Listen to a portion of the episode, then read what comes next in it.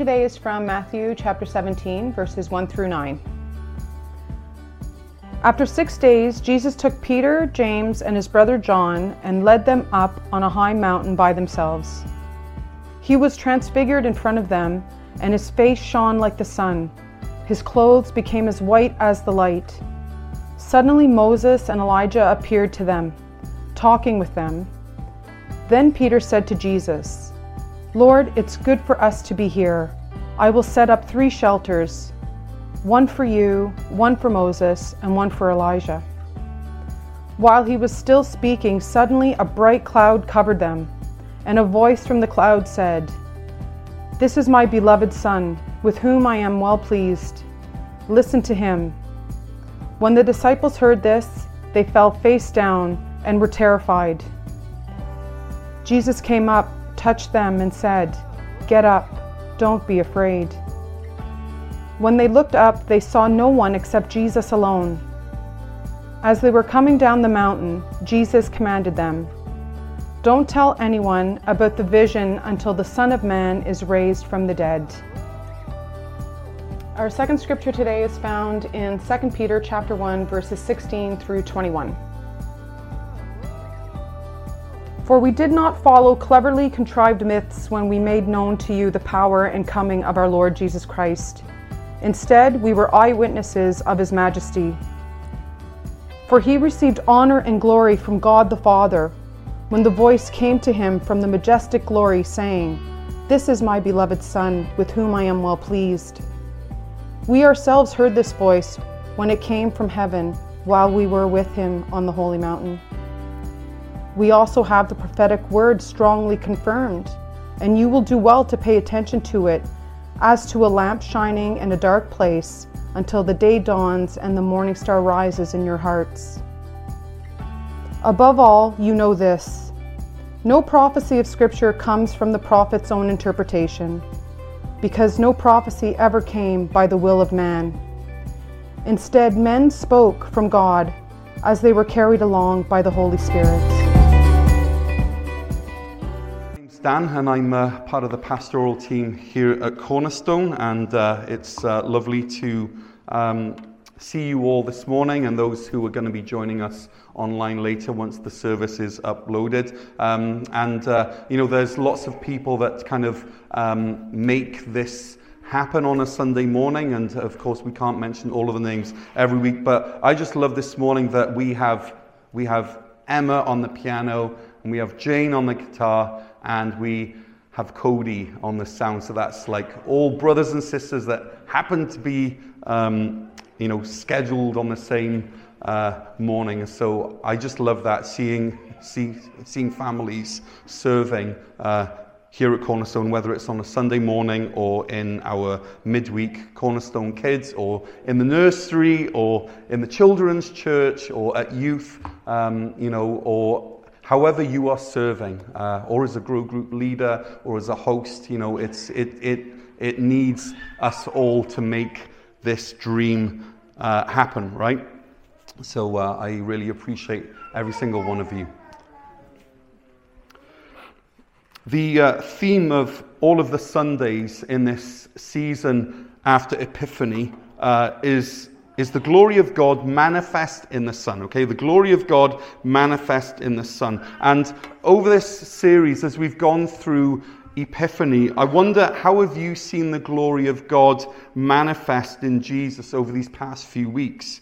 Um, now, of course, you may, I'm, I'm hoping that you've seen the glory of God manifest in Jesus in your own lives, but I'm thinking specifically about our Sunday morning. So, how have you seen this glory of God? Maybe it was um, with uh, our first message where we learnt how the voice of God is the voice of truth and how he sits uh, enthroned above the chaos or the water of your life. And we sat quiet, if you remember, for 75 seconds, both at the front and the end of the service, just listening to the voice of God. Or maybe it was uh, week two, uh, learning to see and say in a whole new way. And we saw how Jesus lifts us from a muddy pit and he sets our feet on a rock. He gives us a new song to sing so that others can hear and then be lifted from their muddy pits. I wonder if Jesus has shown you what what this new song is that you are to sing.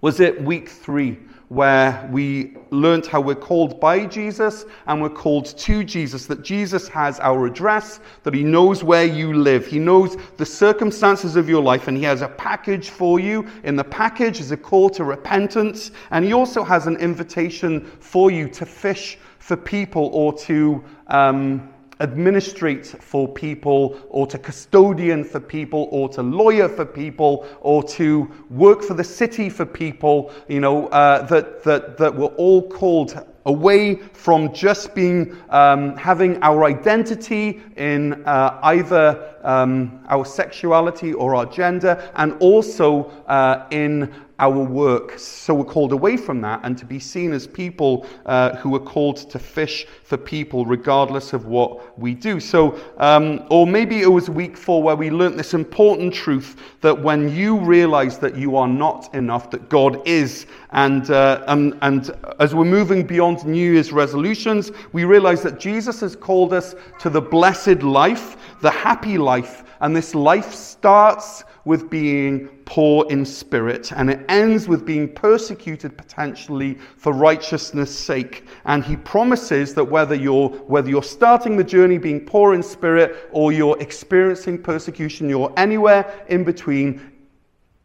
Um, in that list of the Beatitudes, Jesus says that his kingdom of heaven belongs to you. Maybe it was week five where we met our teacher, Mr. Jesus Christ, uh, our substitute teacher, and he taught us through the chemistry of salt that sodium chloride does not break down, that we are to bring out the kingdom flavors in the world around us. And then he taught us as well through the physics of light that we are to make manifest the wonders of the invisible kingdom of God by shining our light, by being a city on a hill that cannot be hidden. And, that, and we do that by letting others see our good works. And so I wonder have you, have you seen the glory of God in Christ, maybe through some good works that you have intentionally done over these past few weeks? What about last week, week six, where, where God calls us to choose? He says, choose life rather than death in Deuteronomy chapter 30. And how do we choose life? Well, Psalm 119 explains how we choose life, and it starts with saying how happy by observing those who are following Christ, who seem to be happy, who seem to have meaning, who seem to have purpose, and you're longing after that. And then it moves to this next phrase, if only. If only I was following Jesus like then. And then the final step is saying, I will. I will make a choice to follow Jesus. How happy, if only, and I will. So again, let me ask you again, how have you seen the glory of God manifest in Jesus over these past few weeks? Because this is what Epiphany is all about. The glory of God manifest or revealed in Jesus Christ. And we've had some very precious worship times together. We've heard stories of people from the pews and also on um, movie, on video, testifying to God's goodness. We've also heard about this blessing that's being poured out even now in Asbury University. Um, yeah, down in Kentucky. So these are some ways that we have seen the glory of God being manifest in the person of Jesus Christ. However, we also have the ongoing Ukraine war. We also have the Chinese spy balloons flying over Canada and the US. We've had uh, an earthquake which has claimed over 40,000 people in Syria and Turkey. We've had fighting in the Middle East. We've had multiple shootings in the US. We've had the Haitian crisis. We've had the Laval attack over in Quebec. We've had tech companies downsizing. We've had the cost of living increasing. In fact, the bulletin of the atomic scientists told us on January the 23rd that according to the doomsday clock, it is now 90 seconds to midnight. Yesterday, I went to um, the Diefenbunker, and in the middle of the Cold War, at its height, we found out that the doomsday clock was like 12 minutes to midnight, 11 minutes to midnight, and we look back at that time and go, I thank the Lord that we're not in the middle of the Cold War anymore. However, according to the doomsday clock now, we're not 11 minutes or 12 minutes to midnight. We're now 90 seconds to midnight, which means that, you know, um, yeah, the Bulletin of the Atomic Scientist says that, you know, that we're that much closer to, to um, a power, having the power and the capability to wipe out life as we know it here on earth. That's what the doomsday, doomsday clock means. We've also had struggles in our church family, and my heart breaks for many of you who've, who've experienced such hardship and tragedies and struggles and changes and crises over these past few weeks. And so, if I've learned anything during this period of Epiphany, it's that the glory of God is manifest in Jesus in the middle of the battle. It's not, we, who we don't opt out of life and seek a time of blessing. It's in the battle, it's in the struggle, as we heard in that last song that we sang. When I fight, I fight on my knees. It's in the struggle that God's glory is made manifest in Jesus Christ. You know, the kingdom of heaven comes in the middle of blood and guts and tears and maybe depression and sadness and the struggle of life. And the message of the gospel has been carried on the backs of the and in the mouths of the faithful and weak, frail human beings ever since the time of Jesus Christ. This is how it's gone forward, not in success, but in struggle. And this morning, we're going to discover that it's when we follow Jesus into the riot and the boredom of everyday life that we see his glory. And with the eyes of faith, my prayer is that, is, is that this morning we will look up and we will see no one except Jesus alone. That's what I want. Our lectionary scripture, 2 Peter 1 16, says this For we did not follow cleverly contrived myths when we made known to you the power and the coming of our Lord Jesus Christ. Instead, we were eyewitnesses of his majesty. And Peter is saying that the message of the coming kingdom is not a fairy tale, it's not something that we make up. Instead, it's based on events that were witnessed by eyewitnesses. That, that, that when Peter wrote this, that the things he was writing about could still be testified to by people who are still alive. For he received honor and glory from God the Father when the voice came to him from the majestic glory, saying, This is my beloved Son with whom I am well pleased. We ourselves heard this voice when it came from, that, from heaven while we were with him on the holy mountain.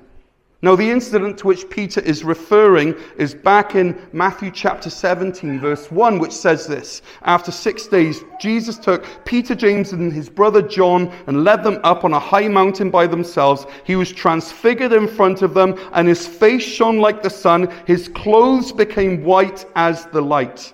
Matthew 17, verse 1 and 2. It says, After six days. Well, six days after what? Well, six days after Jesus said this to the disciples. Then Jesus said to the disciples, If anyone wants to follow after me, let him deny himself, take up his cross, and follow me. For whoever wants to save his life will lose it, but whoever loses his life because of me will find it. And that kind of casts our mind back to the last of the Beatitudes, right? Blessed are you when you are persecuted, when people say all kinds of evil against you because of me. Whoever loses his life because of me will find it. And then six days later, after Jesus says this, is this moment known as the Transfiguration, where these three disciples are given a glimpse not into Jesus' unusual state, but into Jesus' natural state. Because up until here, his glory has been cloaked or masked when he became human. Now, folks say that you only really get to know someone when you see them at home when they kick back and relax and just let it all hang out, as it were. And in a sense, this is what the disciples were treated to on the Mount Jesus in his natural habitat, and it was glorious. And then following this mountaintop experience, after this mountaintop experiences, uh, experience, the disciples go down to the crowd who must have been waiting below. Uh, and there's this scene where the disciples, I guess it's the ones who remained below, they could not cast the demon out of the boy. And Jesus is visibly frustrated with the lack of faith and he casts the demon out himself. So you have Jesus telling the disciples that some of them will literally lose their lives because of him, and most of them do. And then you have the disciples failing in their mission to bring God's kingdom to earth because they could not cast out a demon. And then, in the middle of this crazy, messy life, he leads three of them up this mountain and he shows them his glory.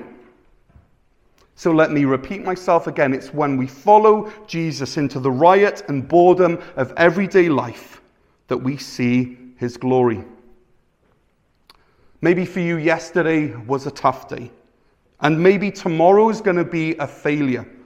I don't know. Maybe you don't even know. Only God knows. But today, Jesus invites you to come and see his glory.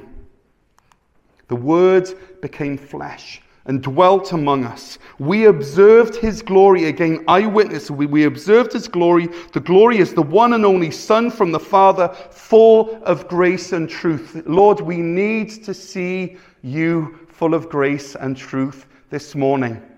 Because otherwise, this is all a waste of time. Lord, may we observe you.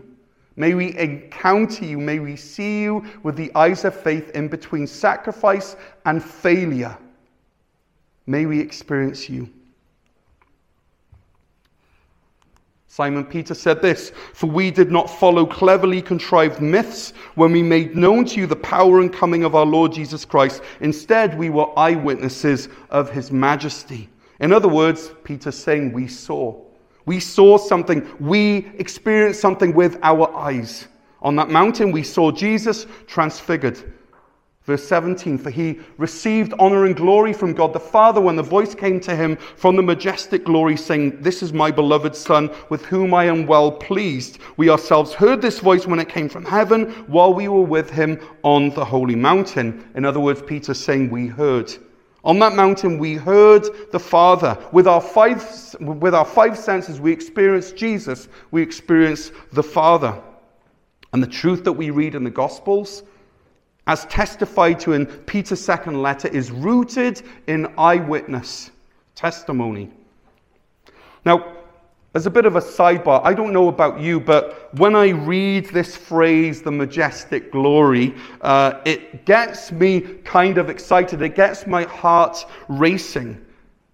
The majestic glory, 2 Peter chapter 1, verse 17. The majestic glory, what does this mean? Is it a place? Is it a location? Is it a title of God Himself? What does it mean to hear a voice from the majestic glory? Now, maybe I'm wrong, but I don't think I read this phrase anywhere else in the Bible. The majestic glory, not just majestic, but majestic glory. And not just glory, but majestic glory. And it even has the word the in it, the definitive article which means that this majestic glory is real somehow. It's not a subjective experience, but it's someone or something to be known and experienced. It has heft to it. There is substance to this phrase, the majestic glory.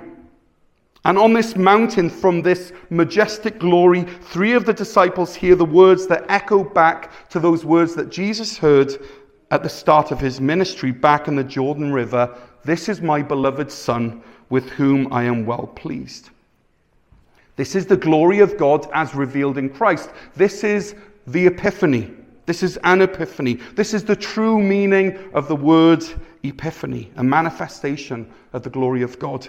An outpouring of the Spirit in, in Asbury University. This is a manifestation of the glory of God. And Jesus being transfigured, it's a manifestation of the glory of God. It is an epiphany. Now, you and I, none of us were there on the mountain with Peter and Jesus and James and John, right? None of us were there. We cannot recreate that mountaintop experience. We will not see the transfigured Jesus Christ because he's now glorified. We, we are able to emphasize the glorified Jesus Christ through the power and the presence of the Holy Spirit. But the takeaway from today's message is not to seek or long for a recreation of what Peter and James and John experienced in Matthew 17. That's not what we're after. And Peter seems to make exactly this point as he reflects in his letter back on what happened in Matthew chapter 17. 2 Peter 1 says this We also have the prophetic word strongly confirmed, and you will do well to pay attention to it as to a lamp shining in a dark place until the day dawns and the morning star rises in your hearts. One way of understanding what Peter's saying here is that in the past, Jesus shone bright on the mountaintop. And in the future, he will return again in glory. And it will be like a day dawning. So there are these two bright points that we can refer to when Jesus was here on earth, most clearly seen in the transfiguration, and when Jesus returns. But for right now, 2 Peter 1 verse 9 says that we are in a dark place. And now I've already experienced or uh, explained why uh, many reasons why it's okay to uh, to describe this world as a dark place. There's wars, there's famines, there's loss, there's tragedy, and it's all set against uh, Satan's kingdom and his nefarious work. And so, but what Peter tells us is that in this time in between times, that we don't just have these two bright reference points of Christ's life and Christ's return to live by. We also have the Word. Peter calls it the prophetic word, the word of God, the Bible, the thing that you have in your hands or on your shelf or in your phone or in the pew in front of you. This is the prophetic word of God. It is a lamp shining in a dark place. We look back to Christ and we see his glory on the mountain. And we look forward and we see his glorious return. But in this present darkness, in this dark place where you inhabit this morning, we look down at this lamp that we are carrying, and it shines bright, it shines light. The book of Proverbs says this For a command is a light, is a lamp, teaching is a light, and, correct, and corrective discipline is the way to life. Psalm 119, 105 says, Your word is a lamp for my feet and a light on my path. And so, if you want to beat back the darkness in your life, you don't just hold out for those mountaintop experiences that may or may not come. You read the word every day you open the Bible and it illuminates your life and your situation in a way that nothing else can. Why? Because these pages reveal the glory of God. When I'm having a shower early in the morning and everyone else is asleep and all of the lights are off, you know, because I don't want to wake anyone, after the shower, I can get spooked in that hallway as I'm running upstairs to where there is some light. And most of the time, I try not to run, but it's this kind of I know I'm 42 years old, but I still run from the basement when there's no one watching. But if I have my Kindle screen and I turn it on to bright, or if I have my cell phone flashlight on, then I'm a lot more calm in that moment. I don't feel the urge to run. And I think that there's this primal fear of darkness in mankind, right? We're afraid of the dark, and light gives us comfort, and light gives us confidence. And so, if your Bible is closed, if it's not shedding light, then you can get used to stumbling in the darkness and you can get used to running away from things that spook you because your divine flashlight is off. But if your Bible is open and you're encountering God in the prophetic words, then there is light. And Peter says, we also have the prophetic word strongly confirmed, and you will do well to pay attention to it as to a lamp shining in a dark place. Pay attention to it. This idea of paying attention, of giving it your concentration, is echoed in this moment of transfiguration in Matthew 17. While he was still speaking, suddenly a bright cloud covered them, and a voice from the cloud said, This is my beloved Son, with whom I am well pleased. Listen to him. Don't just pay attention to the loudest voices in the culture or the most convincing influencer on TikTok or your favorite news anchor who, who confirms your biases. Pay attention to the word. Listen to Jesus. Why? Because he's God's son. Meditate on the Bible. Take time to read it. Think about it. Try to understand it. Ask God to illuminate it to you. Maybe you read it and you go, it makes no sense. That's because it's a spiritual book and it, it needs to be spiritually discerned. But you can ask God and He will make it come a light and a life to you. You know, another thing that you can do is to wrestle with the discussion questions that we have every sermon here at Cornerstone. They're available on YouTube, on the podcast, and they're also on piece of paper at the back. You know, these are things that you can talk about as families and just try to figure out what is God trying to say through this mysterious word that he has given to us. Listen to Jesus. Pay attention to the word of God and it will take you through this dark place until the day dawns and the morning star rises in your hearts. So, friends, are you listening to him? Are you paying attention to the word, or are you allowing the darkness in this dark place to overwhelm you? Because it does not have to be this way. John 1 verse 4 says this, and Jesus was life, and that light, that life was the light of men. That light shines in the darkness, and the darkness did not overcome it. It did not overcome it then, it has never overcome it since. If you have Jesus and if you have the Bible, then the darkness cannot overcome that light in your life. No matter how hard it tries. You know, shadows do not force light into hiding. That's not how physics works. Light scatters shadows. Where, there's darkness and, and light in the same room, light always wins every single time. And what's true in the natural world is true in the spiritual world.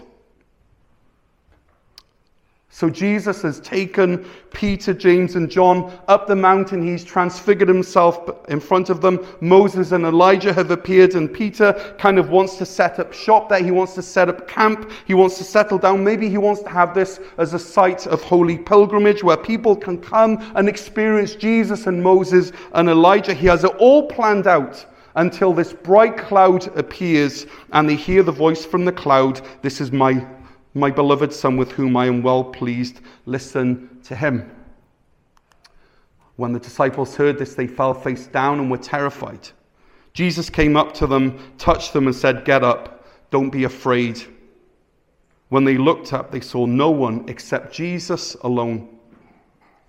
The brightness and the glory of God and the voice of God, this voice from the majestic glory, remember, this wipes the disciples out. They cannot stand in the presence of holy God. They fall prostrate, they fall face down, they drop like a sack of potatoes on the ground. And then, in the middle of that glory, of that blinding, unapproachable light, hearing that voice which is booming, listen to my son. In the middle of all that, the son speaks. And what does the son say? He says, Get up, don't be afraid. The Father's voice causes the men to collapse, but the Son's voice encourages the men to get up. Friends, Jesus is the unapproachable glory of God made approachable. Jesus is the untouchable glory of God made actually touchable. And in this moment when the disciples must have felt like their lives were over, Jesus comes up, as the passage said, he came up, he touched them, and he said, This, sound, this to me sounds like an eyewitness account, right? Just such, such specific details. He comes up to them, he touches them, and he speaks, and he says, Get up, don't be afraid. And in this moment, we learn something incredible about Jesus that he is the one from the majestic glory. And he's the one who brings comfort to those who are afraid when they're faced with the majestic glory. Try to wrap your mind around that. Jesus is from the majestic glory and he comforts those who are afraid when faced with the majestic glory. And much as I love this phrase, the majestic glory, much as it excites my imagination and it really gets me wondering what does God look like? What caused the disciples to lose all control over their limbs so that they had no control or no choice except to fall on the floor? What does God sound like? What did they see? What will we see when we encounter the majestic glory at the end of time? So much as I love that phrase, the majestic glory, I think perhaps I appreciate this next phrase even more. When they looked up, they saw no one except Jesus alone. And friends, when we look up and we see Jesus alone, we're not missing anything. He's not a cover band of the true God. He's not an impersonator of the true God. He's not the opening act for the real thing. Here's Jesus, and then Jesus gets out of the way, and now you can see God. The disciples were not, weren't shortchanged because they no longer saw the transfigured Jesus because they no longer saw the bright clouds surrounding them, because they no longer heard the voice from the majestic glory, they weren't shortchanged. They weren't disappointed because they had Jesus. And when we look up and see no one except Jesus alone, we have everything that we need. As Colossians 2 says, For the entire fullness of God's nature dwells bodily in Christ, and you have been filled by him who is the head over every ruler and authority. You could take that and you could meditate on that, and it would ruin your life because it's such a powerful and a full verse, and it, and it leads you to stop living this, this pale excuse for life because you have Christ, who's the fullness of God's nature and you have been filled by Him. That means that you've been filled by the entire full nature of God Himself if you have Christ. All the fullness of the deity lives in bodily form. So, friends, mountaintop experiences are wonderful, but always remember that before and after the mountain are hardships and trials and tough realities and failures that we cannot avoid. The mountaintop is never sufficient to keep you going through life. Yes, these moments, these spiritual moments, are precious. They are to be treasured. After all, Peter was still talking about the transfiguration much later in that letter that he wrote in 2 Peter. So we should seek revival. We should seek the manifest presence of God. We should seek these moments where it feels like heaven is touching earth and we're transformed uh, in the light of the glory of God. We should seek these moments. And yes, we also do look forward to that future glory that will be revealed when Jesus returns in glory. But in our day to day lives, which is 99% of what you and I experience from week to week, that's more humdrum than exciting, where faith is exercised in the mundane of the everyday, as we navigate this, this timeline of our lives, Let's keep looking up. And as we look up, may we see no one except Jesus alone. As we walk back down that mountain, may we hold the hand of no one except Jesus alone. As we step into our everyday life, may we experience and know and see Jesus alone.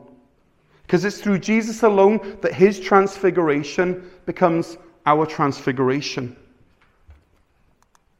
We all, with unveiled faces, are looking as in a mirror at the glory of God and are being transformed into the same image from glory to glory.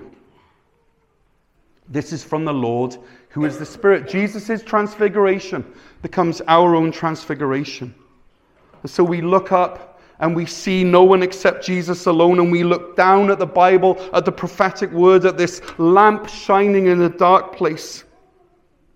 And may our gaze be up. May we see only Jesus, and may our gaze be down, and may we read his word. And this is enough. This is enough until we get to the majestic glory at the end of our life. We've now come to the end of our Epiphany se- season. We've learned that even though it's a new year, God's promises are still the same. Next week, we start Lent. We're going to call it Boot Camp for the Soul.